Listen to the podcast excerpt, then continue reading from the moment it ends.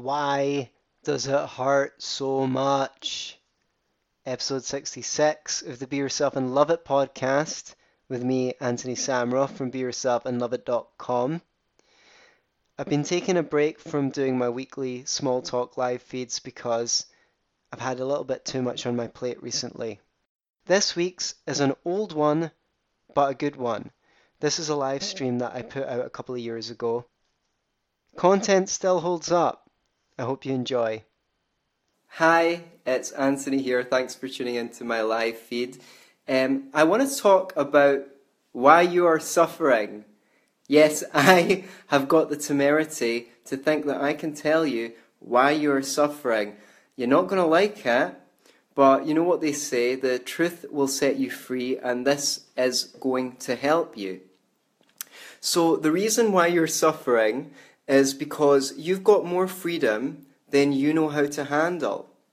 If you were a giraffe or an elephant, you would have no thought in your head that you should be something different, like a tiger or a gazelle or a tree, right? But because for you as a human being, you know, God has drawn you a bottom line of the amount of potential that you can reach, but no top line. You can, you can, there's always something more you can be doing. There's always something more you can know. You could have a more healthy body. You could uh, learn something or learn to use your mind better. You could learn the piano. You could take up a new skill. There is no top line drawn. And because of that, you're always thinking you should be something other than what you are. So, and that creates a lot of suffering.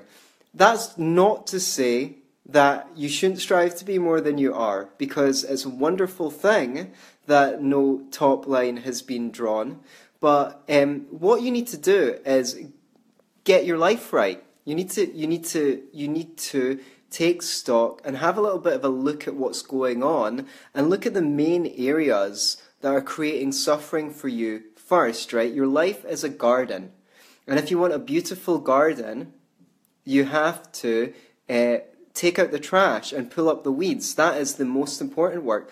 And that's not the fun work. But once you do that, then the fun work begins, which is planting flowers. And when you start planting those flowers, you get nothing for like a whole year or a couple of years. If you plant an apple tree, it might not give you apples for four years. So you need to have some determination and you have to have a long term view. You need to develop patience. And what we're really suffering from, myself included, although I've become and am becoming more patient all the time, is our lack of patience.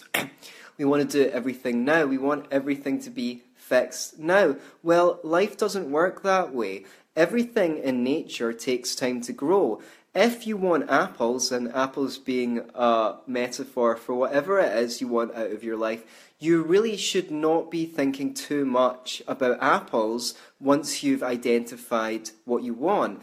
You should be thinking about soil, fertilizer, water, putting a little cane beside the tree so it doesn't get blown over by the wind, limiting environmental toxins. That might mean, you know, getting out the house around good people and uh, limiting your exposure to, to toxic people and negative information through your addiction to, to, to bad news, which then ruminates in your mind. Limit your exposure to environmental toxins and start focusing on the things that you have to do if you want apples, if you want apples to grow. So, if you want to identify what it is you want, and then start working on the things that you need to do to make those things a reality for you in your life. That's where your attention should be. Just the next step. You can't be anywhere other than where you are. No one's ever managed to do it. You know, these yogis say, live in the present moment. No one's ever managed to not live in the present moment. Where else would you live?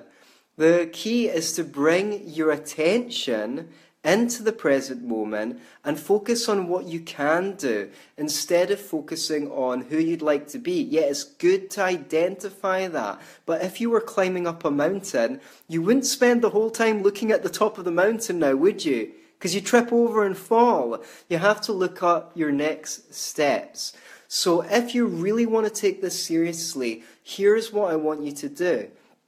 I want you to get a pad and paper and write out the 12 things that are causing you the most suffering in life or that are the areas of the most dissatisfaction, right?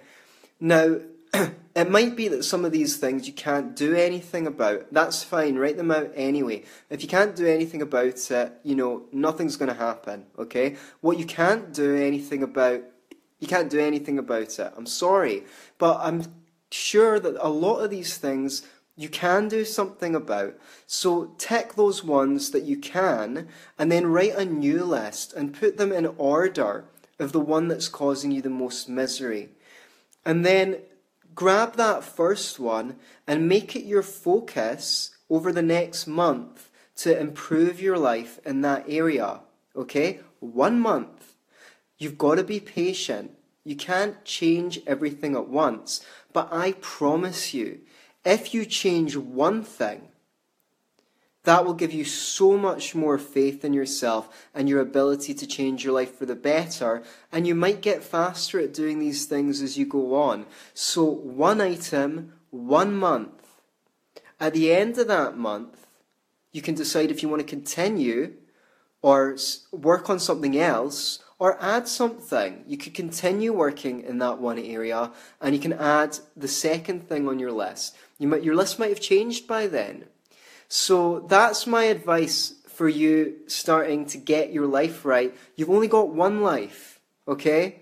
So it's really, really important that you start looking at how to get it right now and not sooner rather than later. Don't wait another year, okay? You don't have to do everything, you just need to do one thing. And don't tell me you don't have time because you do. Even if you start flossing your teeth, right? You've got to, everyone's got time to floss their teeth. You might think you don't, but you do. You can do it while you're watching TV or a podcast or whatever you like to do. Do little things for yourself because just doing little things are symbolic of, of self love. And whenever you do something little for yourself, like floss your teeth or go to the gym or whatever it is, you're affirming to yourself that you love yourself. Stop trying to love yourself. Just act, do things that would be like loving yourself. Now, I am going to strongly recommend that you book me as a counselor or a therapist. I'm very good at what I do, and I will get you on the motorway to getting your life to a, to a better place. Um, so if that's something you'd been interested in, you can either contact me on Facebook, Anthony Samaroff, or you can send me an email at anthony at beyourselfandloveit.com. So I think you should get in touch with me if you would like to take your life to the next level because I really will help you get these things done quicker. And, you know, if money's a concern, look, you can always earn more money, but Time is the one resource that's absolutely not renewable. So if I can give you some shortcuts and keep you on the right track, then I think that'll be very helpful to you. So that's my uh, own trumpet blowing, whistling. Look, if there was a million people that I knew that were really into this and really fantastic, I'd have no hesitation recommending you to them. And for certain things, I do know people who are very, very talented. But with this stuff, I've been working on myself for, well, 31 years. and uh, I've definitely tried a lot of things that didn't work. And I've found a lot of things that did work. And I would love, love, love to help you get on the motorway to being yourself and love it. Thanks for tuning into my live stream, and I'll see you on the next one. Until then, be yourself, but don't just be yourself. Be yourself and love it.